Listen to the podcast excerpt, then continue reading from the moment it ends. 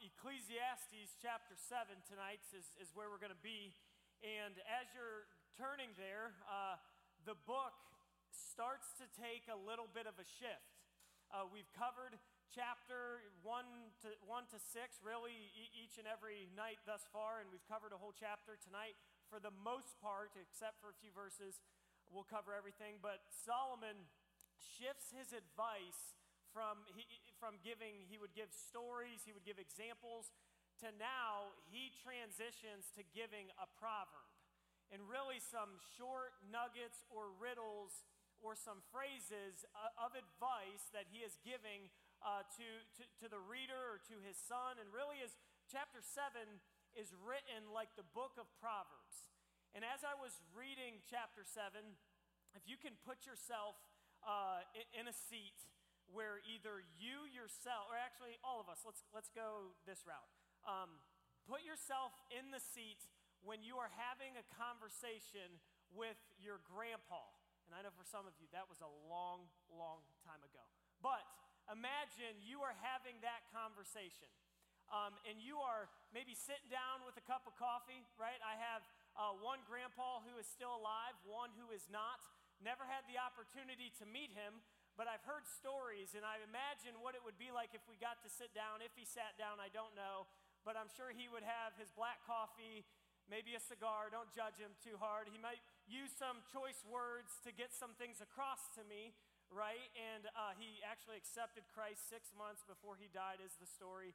And if he were to sit down with me and give me some, some advice or some nuggets or some things that he wanted to say before he died, I imagine that these are the types of things that he would say. Or some of the types of things maybe your grandpa would say to you. And really, when they, they start, he starts to say these things and to give advice, I, I've titled tonight, or really walking through it, is Solomon's questions for us, or questions for us. Because when someone asks you a question, there is something that they're trying to get behind it. There's something that they're trying to accomplish with the question.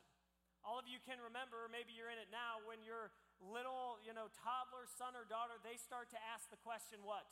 Why? Why are we going here, Dad? Because we have to. Why?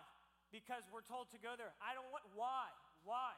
Why? And often, how is, how is our conversation to God sometimes? We'll say, why? Why? Or why should we do this?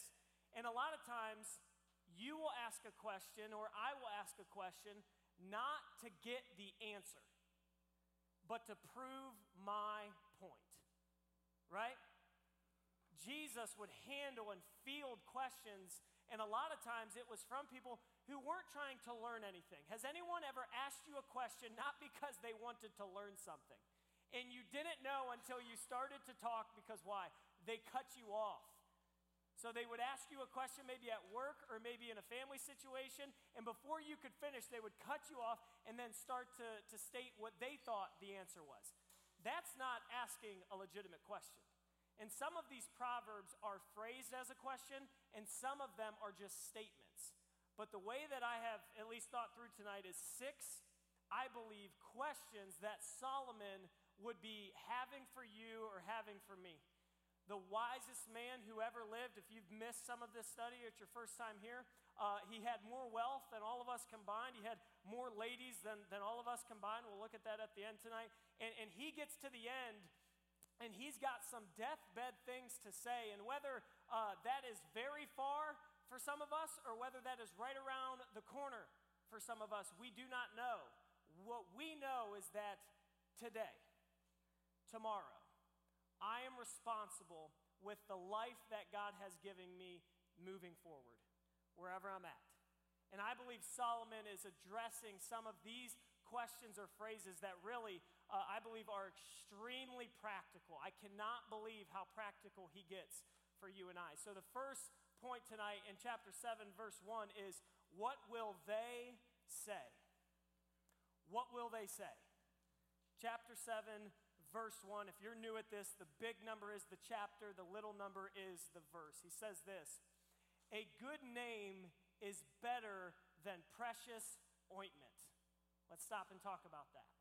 A good name is better than precious ointment or something that smells good. And if something smells good or aroma, right, when your senses or my senses smell something, it tells me something. Like if I smell barbecue, it draws me, right?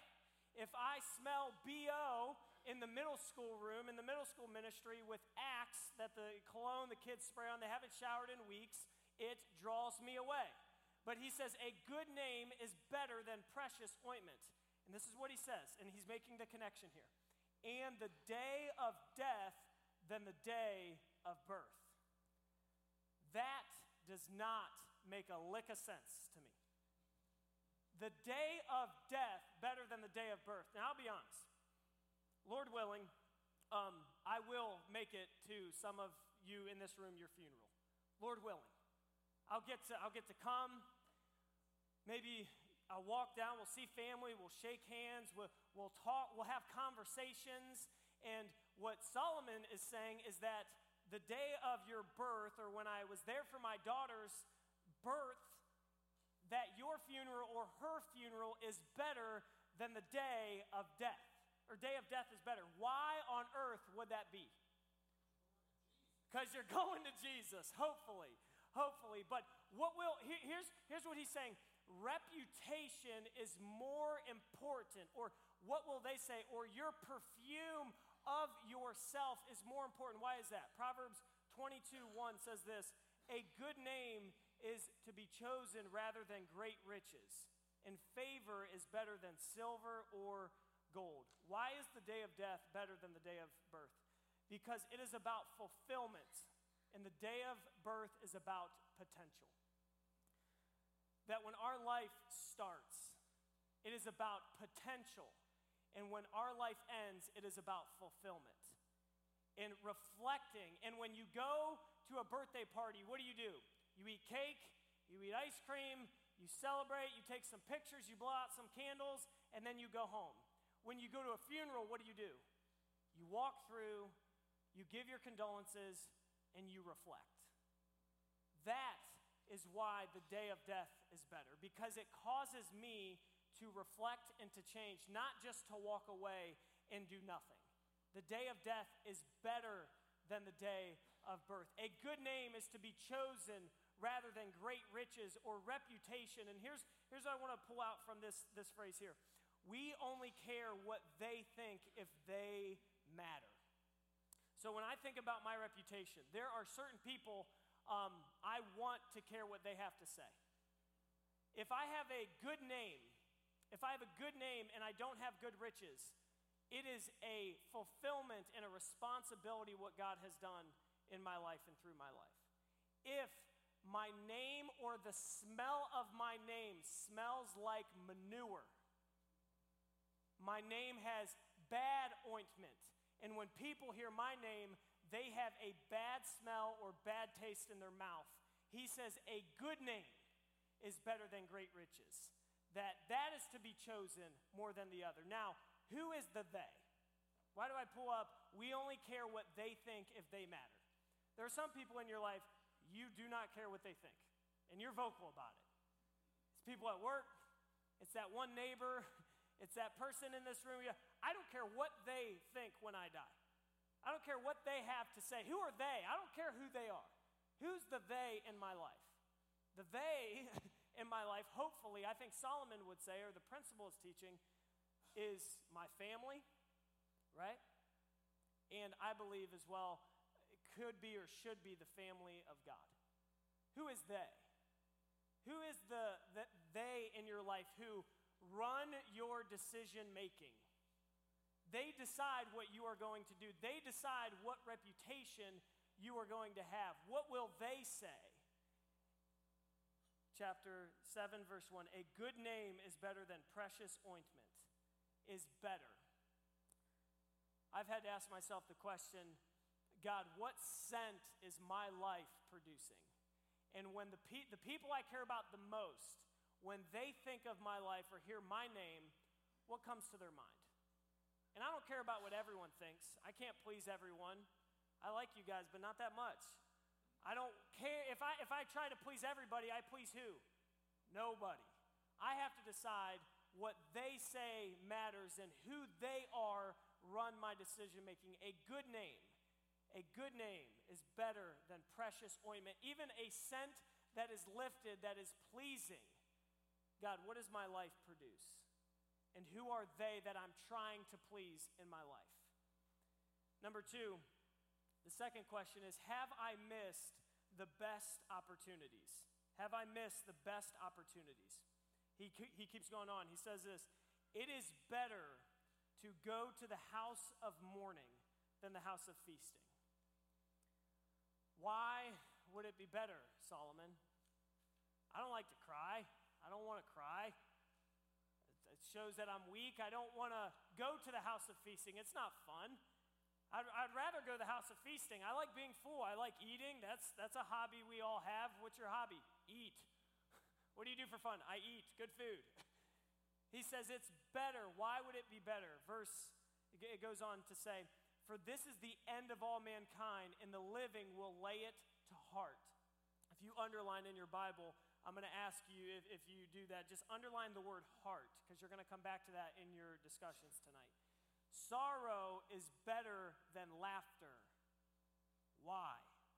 For by sadness, the fate of face, the heart is made glad. Here it is again. The heart of the wise is the house of mourning, but the heart of fools is in the house of mirth or laughter. Why is he saying this? I believe he is saying this because a wise person is able to learn from the hardest opportunities. When we talked about chapter 3 and talked about seasons and how every season is beautiful in God's sight, but not everybody is in a good season, are we not? That sometimes you're in a season that God is trying to teach you something. And what Solomon is saying, a fool looks at their difficult season and sees nothing. A wise man says it was better, that the hard times were better for me because the hard times made me who I am today. That I don't regret or resent the bad decisions I've made. I don't regret or resent the bad things that have happened in my life. Philippians chapter 3 forgetting what's behind and pressing forward towards what's ahead. Let me finish verses 5 and 6. It is better for a man to hear the rebuke of the wise than to hear the songs of fools. Let me read it. It is better for a man to hear the rebuke of the wise than to hear the songs of fools. Why is that? Because if I have foolish friends and I make a bad decision, what do they do? They do this. They praise it the songs of fools. It is better to hear rebuke. We'll talk about this in a second. He's saying that when you hear rebuke from a wise man, a wise person heeds the instruction. We'll talk about criticism in a second, but it's easier to gravitate towards fools praising me because it's, it's easier, it's more enjoying. It, I, I don't have to learn from anything. And then he says this, and this is where I think it, he just gets real practical. For as the crackling of thorns under a pot, so is the laughter of fools, and this also is vanity. So he brings up the crackling of thorns. I'm going to use this chair uh, to kind of illustrate this. Charlie, come up here real quick. Uh, just sit in this chair, just because you're so good looking. Uh, and we like to look at you and you pray for us. Go ahead and take a seat. This is Charlie. He's going to be our illustration tonight. So, when I just want you to sit here, get comfortable.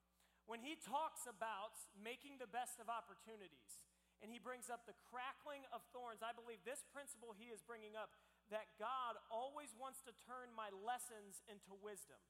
He wants to turn my regrets or my lessons into wisdom. And the crackling of thorns is like under a pot, and the songs of fools can hear rebuke. And he is saying a foolish person. Now, I'm not going to do this, and I know some of you firefighters are going to lose your mind. I have gas in this can. Now, because Charlie and I are so close, and I just decided to dump, no, I'm not going to dump it. I decided to dump gas on Charlie, okay? And as I was doing that, I also decided that in the midst, I'm gonna light him on fire. So you guys are like, whoa, don't worry, Adam already knows we talked. He's got the fire extinguisher. We're cool. No, we're not going to light him on fire. But this is what a fool does. This is what a fool does. A fool's life is up in flames, but they're doing great. A fool's life is on fire, the crackling of thorns, and when a fool is doing bad, their life is in shambles. They've made bad decisions. They tried to hear correction. Hey man, how you doing? Great. But their life is on fire. A fool does not make the best of opportunities. And you maybe have experienced this in your own life, or you'll see someone, their life is in shambles, but they don't have the awareness to hear or to see, and their life is on fire but they're doing great. Charlie, you can take a seat. Thank you, man. That was awesome. I thought about lighting them on fire, but uh, that would have got weird pretty quick. Um, it says in Proverbs 6:27, and some of you remember this. We talked about it Sunday with, and it, it's about sexual purity. But it says, "Can a man carry fire next to his chest and not be burned?" The answer is no. That when you mess around with a, with, with a woman, when you make bad decisions, if you play with fire, you will be burnt.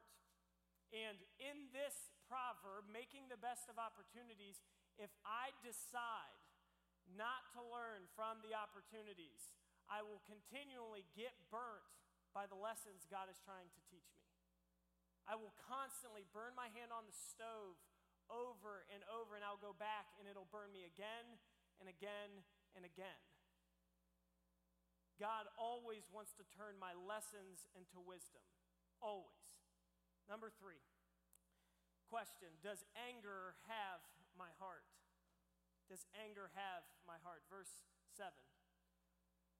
Surely oppression drives the wise into madness. So it causes action for them. We talked about this. And a bribe corrupts the heart. There it is again. Better is the end of a thing than the beginning. Why? Because of fulfillment. And the patient in spirit is better than the proud in spirit. Verse 9 Be not quick in your spirit to become angry, for anger lodges in the hearts of fools. It says in Proverbs 22 24, Make no friendship with a man given to anger. Stay away from angry men. Stay away from angry friends. Why? Because they'll influence you. And when anger and, and we're, I mean, as I think not all, but I would say most of us struggle with anger in some category. We're either angry at God, we're angry at myself, we're angry at our spouse, you're angry at politics, right? Your anger is positioned towards something or someone. And when anger has your heart, nothing else can. All of us would maybe know from experience when I'm angry, it is all consuming. That it drives my decision making. I don't know about you guys, but when I get angry, I go into this weird trance that I don't remember what I said. I don't remember how I acted. I don't remember how I respond. My wife will say, You said this. And I will say, I didn't say that. I was what? Angry. Anger is the emotion that rules my heart. And when it has my heart, and sometimes it's not even for a long time, it might just be for a day, it might just be for an hour, it might just be when that guy cuts me off on the highway in the left lane driving 10 under. That's what I'm angry about. So there are certain things that bring anger out of our heart. And what does the Apostle Paul say with your anger? We don't manage it, can't. We put anger away, and I don't let the sun go down on my anger. That I let today's problems be today. And the longer that anger rules my heart towards someone or something, the more I become a fool, Solomon says. The more I look like a fool. Someone who looks like a fool and is angry about something is the guy in his marriage who brings something up that happened two years ago. He is still angry about something that no one else knew was an issue. His wife barely remembers it. You can't remember the details. We hang on to things. And when anger has your heart, nothing else can. It is all consuming. Put away anger. Put it away and don't let the sun go down because the longer the sun goes down on your anger, the more it just, I mean, you, we make decisions based off of it. Sometimes I got to deal with God. I got to say, God, I'm, I'm angry with you about this, and I got to talk about it. I don't know how you deal with your anger. A lot of us, we don't, we don't deal with it at all. We don't talk to anyone about it. We don't want to address it. We don't want to think about it. We're angry about something, but you have to do the due diligence. I have to do it in my life. How am I going to deal with this? It's not suppressing it, it's not acting like it's not a thing, it's not lying to myself. It's being honest and addressing this issue of anger that I have. Solomon says, when anger gets into your heart, we now become a fool. A wise man knows what's going on in his heart and deals with it. It's not that you never get angry. It's not that you never have the emotion of anger. We're going to talk about that. I'm super excited about for our next series in January, but it's not when anger control, it's not that you never experience anger. I think all of us would know. It says in, uh, in the Gospels, Jesus one time in Mark 3 experienced anger towards someone and also grief. Two emotions in his heart. Anger when it consumes me, it runs my entire life. Number four, am I embracing the present? And I broke this up. I'm going to read verse 10, and then we'll talk, and I'll jump to 13. Say not, why are the former days better than these? Uh oh. For it is not from wisdom that you ask this. I think that how many of you, don't raise your hand because we're not going to get into this, but how many of you have said, Man, I just miss the good old days? I just miss the good old days. Man, the good old days. We actually had a good candidate. We actually had a good uh, this. I actually used to enjoy my family on this level. I used to enjoy what I did, or when I didn't get this job, or the good old. I just miss the good old days. Solomon says, When I say that, I, it is not from wisdom that comes. And a lot of times, the only reason it's the good old days is not because they actually were that good. Some of you guys like, you don't know what it was like before phone. It was good. It was good. It is not that times have gotten worse, and I'm not going to get into a lot of statistics and history and debate, but what I will say is this my assumption that a wise person can embrace the present and understand that the old days were better is because I was younger and more optimistic. I was able to see the potential of something. And the older we get, the more we just become a little bit more crusty. I want to use the word. I don't know what that means, but we become a little bit more just we're, you complacent. Yeah, we're, we're frustrated. You know, we're, we're all upset about everything. And, and you know, you, you, you, you watch that, you're just, everything, caught and you say, man, the good old days. I wish my kids could grow up in the good old days, all these things. Solomon says, it is not from wisdom. Why? Because you are unable to embrace the present. You can't see what God is doing in front of you. All you do is whine and moan. All you do is just see how bad things are. The glass is always half empty. It was a popular song that came out, and uh, it just totally went wild, went wild. Uh, it was from 21 Pilots. You guys have no idea who 21 Pilots is, but uh, the millennials do, and it was, it was great. So this is the song they wrote. It's called Stressed Out. Here was the lyrics. He said, I care what you think when mama sang us to sleep, but now we're stressed out. Wish we could turn back time to the good old days when our mamas sang us to sleep. But now we're stressed out. We used to play pretend and give each other different nicknames. We would build rocket ships and watch them fly far away. Used to dream of outer space, but now they're laughing in our face, saying, Wake up, you need to make money. The good old days when you were a kid and you could play pretend and you could do whatever. Why is it not the good old days? Because in chapter 1, verse 4, a generation goes and a generation comes. All is vanity. All is vanity. Solomon says, embrace the present. A wise man says, This is where God has me. Can't go back to horses and, and riding buggies and shooting guns and westerns and you watch the movies and you wish you grew up in that time. Can't go back to this. God, you have me here. What do you want to do with my life? Because I don't want to get to the end and say, I just wished it all away. Chapter 7, verse 13. Consider the work of God. Who can make straight what he has made crooked? Um, so, the reason I pull this up, chapter 1, verse 15, we talked about how what is crooked cannot be made straight. And I made the statement God makes straight lines with what? Crooked sticks. That he takes messed up lives and he makes them straight when you come to Christ, no matter what you look like. In chapter 7, verse 13, it says, Consider the work of God. Who can make straight what he has made crooked? When God makes something crooked, guess how it becomes straight? It doesn't. He bends, but he doesn't break. Consider the work of God. When God makes something crooked versus when something is crooked on its own, it's Lamentations 3 9. He has made my paths crooked.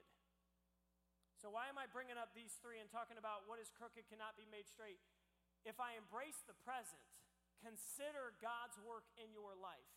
If He has caused your path to be a little bit edgy, bad decision after bad decision, a wise person can see and consider this was God's work. He allowed this to happen, and I'm going to learn from that to be effective in the present. To be effective. That embracing my day enables me to be used by God. Because the opposite is these two things. When we don't embrace the tough season or the crookedness that we're in, it paralyzes me, and I'm really good at throwing a pity party for me. No one's got it as bad as I did. No one, if they had this situation and, and we compare and we go on and on, embracing the day and embracing the present is what Solomon is trying to teach. He bring, and, and sometimes, he, I mean, the book gets pretty repetitive. If you read through it, it just gets repetitive. But how many times, dads, have you had to repeat yourself to your son. Oh, if you got a dollar for every time, I mean, you'd be a millionaire, right? If you had a, a, a even dollar, you're like a nickel. Like if you, because you have to repeat yourself sometimes, because we are unable sometimes to hear. And he's bringing this up. Embracing my day enables me to be used by God. Am I embracing the present? Number five, do I want to die early? Sweet. Some of you guys are like, huh? Verse 16 In my vain life, I have seen everything. That's a lot. He probably hasn't, but I know how the older you get, you're kind of like, I've seen it all. Uh, he says, I've seen everything. There is a righteous man who perishes in his righteousness, and there is a wicked man who prolongs his life in his evil doing. Be not overly righteous, and do not make yourself too wise. Why should you destroy yourself? Be not overly wicked, neither be a fool. Why should you die before your time?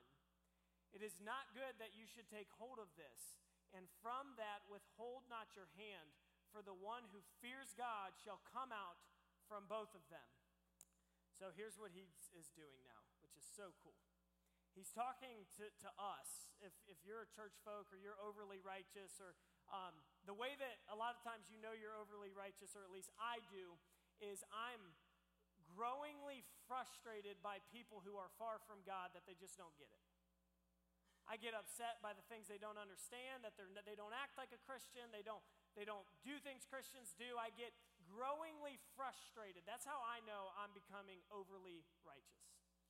He is making this statement Being overly righteous is as good as being dead.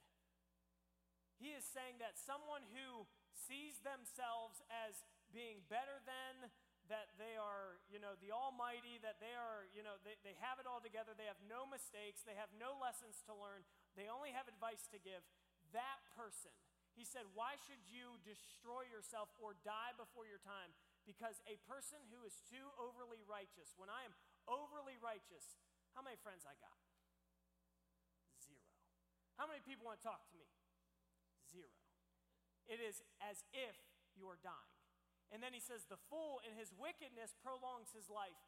Fearing God, fearing God, he says it right at the end, will save your soul from wickedness and being too religious. It is my good deeds are as filthy rags. That's in Philippians 3. It's, it's, as, it's as rubbish to God that my, me being overly righteous or seeing myself as being better than everyone else, having everything together, Solomon is saying, Why should you die before your time? Because there's nothing worse than someone who is older and has the opportunity to invest what they have learned into someone else, but they can't because they know everything. Someone young is not able to, to even listen to them because you're just frustrated about how dumb they are. They don't learn. I've tried telling them. I've tried doing this. You, you just, there's, you, you grow overly righteous. Solomon says, why should you die before your time? He's not talking about a physical death here. He's talking about the value of a life. Overly righteous.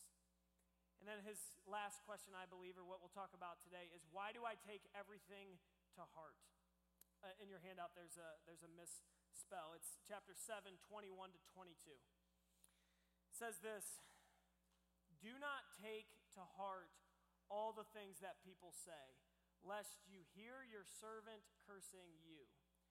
Here it is again. Your heart knows that many times you yourself have cursed we talked about this in chapter 4. If you remember verse 13, better is a poor man who's able to take advice, and he brings it up again. I believe he says it again because it's a lesson that he felt needed to be repeated. He says, Be careful when you take criticism and getting mad at someone and taking it to heart. Because how often do I run my mouth and talk about someone else? Don't take everything to heart, even when your ears are burning and you catch them. Don't take it to heart. And why do we take it to heart? I, the reason I wanted to talk about it again tonight is because he brings it up twice, and I feel like it's necessary. We take it to heart because the thing that was said to us is no longer just an attack on what I have done or the decision I made, but what? Who I. When someone says something to me or about me, I have a couple opportunities, but what do we normally do? We get mad, angry, right? We defend. We get mad again. We're silent. We don't say anything for weeks. And then we think about it. We contemplate. Oh, they were probably right. Oh, I've done that too. Oh, hey, hopefully that's the cycle it, it goes on. The question is, why do I take everything to heart? Bitterness, when someone does something to me, you've heard the phrase maybe a thousand times, it's like drinking poison and expecting the other person to die. It's all consuming to me. When I see them either at church or I see them in the family, you know, I see them at Thanksgiving, something comes up and I remember what they said and they have no idea. Solomon says, don't take everything to heart. Don't be so what? Sensitive. And it's not that I can't take it and turn the critic into a coach, and what they say probably has some truth to it. But Solomon repeats himself because he pulls it back to us and say, "Hey, how many times have I ran my mouth? How many times have I sat there and said this to that person, said this to that person?" So instead of judging them for what they've said and how wrong they are and how false the, the truth was, I need to look at myself and say, "Hey, I've done that too. Maybe trying to have the hide, a thick hide, or like an elephant, and having a thick skin and having a sensitive heart is what he's getting at. But I, I, don't, I don't know how that happens. I don't think it's something that you just wake up one day and you're able to take criticism. I, I feel like it's probably a lesson that's learned. I feel like that's where you're going to get some time at your tables to talk about. But he says, don't take everything to heart, because when you take everything to heart, you can never, never hear anything. And it says in chapter 7, you are una- or chapter 7 verse 7, hearing the rebuke of the wise. If we can't hear rebuke, we can't hear anything. I'm going to give you guys 15 minutes at your tables for three questions, and I'm going to give you a two minute warning, and we'll come back together. All right, uh, I want to close this out tonight and uh, kind of be somewhat consistent uh, with your time and with, uh, for those of you that want to make it to watch tonight, I'm sure all of us will be watching, or at least most of us, uh, the debate. Before we get there, I want to end real quick. Um, I'm going to read, I was going back and forth, but I think it's necessary. I'm going to read 1 Kings 11, 3 and 4, and then I'm going to jump back to Ecclesiastes. Um, so you can either just listen, you can follow along if you want. 1 Kings 11, 3 and 4, and then I'm going to jump back to Ecclesiastes 7. Solomon clung to these, his wives, in love. He had 700 wives who were princes and 300 concubines. And his wives turned his heart. For when Solomon was old, his wives turned his heart after other gods. And his heart was not wholly true to the Lord his God as was the heart of his father David. Ecclesiastes 7 25. I turned my heart to know and to search out and to seek wisdom and the schemes of things, and to know the wickedness of folly and the foolishness that is madness. And I find something more bitter than death. The woman whose heart is a snare and nets and whose hands are fetters, and he who pleases God escapes her, but the sinner is taken by her. Behold, this is what I found, says the preacher, while adding one thing to another to find the schemes of things, which my soul has sought repeatedly, but I have not found. One man among a thousands I found, but a woman among all these I have not found. Solomon is referring to his addiction to sex and his addiction to sexual drive and having 700 wives and 300 concubine. If you were here this past Sunday, we talked about that and his, uh, his sexual relationships and how these women and the pursuit of them led his heart astray and really his soul. And he says the phrase, more bitter than death. I don't know about you, but that, I mean, if I tell someone this is worse than dying, he puts it on the same scale as being too overly righteous. And he says, after woman after woman, he, he's probably had, had more sex than, than you have thought of watching pornography, right? His addiction to sex was absolutely insane. The, the amount of comparison is, it's not even comparable, his sexual drive that he had. He said, night after night, woman after woman. I, I didn't hold anything back, we saw in chapter 2. He said, But one man among a thousands I found. What is he talking about? He is referring to what satisfied his soul. And we don't have the lens to look in and to ask Solomon, who was that man that had your back or that you found or that you were able to, as it said with David and Jonathan, his soul was knit together with. Who was that, Solomon? All I know for us is who satisfies our soul. But rather than when Jesus said, Come to me, all who are weary and heavy laden, and I will give you rest for your soul. That what we are searching for, if Ecclesiastes is teaching anything in chapters 1 to 7, if he is saying anything, he is saying you can search to find God and miss God if you do not look in the right places. If we look for marriage, if we look for sex, if we look for fame, if we look for money, if we look for even having a, a good reputation or, or having good, any, eh, you fill in the blank, Solomon says, your soul will not be satisfied. And hopefully, you have made a decision to follow Christ, and you would say, My soul is satisfied in Him. And when Jesus talked to some of His disciples, and they said, Who do people say that I am? Man, you're a good guy. Good philosopher, you're John the Baptist, you do some good stuff. We, we love what you do. And he says, No, no, no, no, no. Who do you say that I am?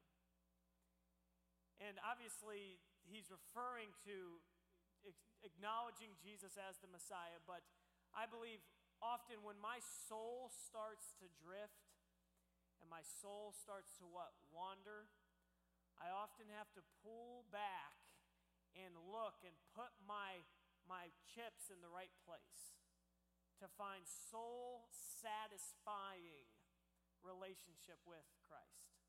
That I would fear God. That I wouldn't fear man, that I wouldn't fear others, but I would fear God. And whatever He's asking me to do, whatever He's asking me to start, whatever He's asking me to stop, is not too difficult for Him to ask that because He has never asked me to do something that he has not already done himself. Let me pray. God, we, we thank you for what you've done for us on the cross, and we thank you for Solomon and the instruction and the example that we get to learn from. God, out of all six, or maybe at the end seven, talking about the soul and the heart, I pray that everyone in here tonight would have one one question or one thing or one verse or something from your word that would just would take root. And god help us to apply it. God that we would not be the type of people or men that hear what you have to say and forget it by the door. But god would your word take root in our heart? And would you help us to be men who fear you? God, would you help us to lead in our marriages fearing you? Would you help us to lead in our families fearing you? And God, would you help us to lead in our workplaces, wherever you have called us, to fear you? God, we acknowledge that we have no king but Jesus. And you are the one who satisfies, and you are the one who directs. And God, would we continually submit our lives to you? We pray this in Jesus' name. Amen.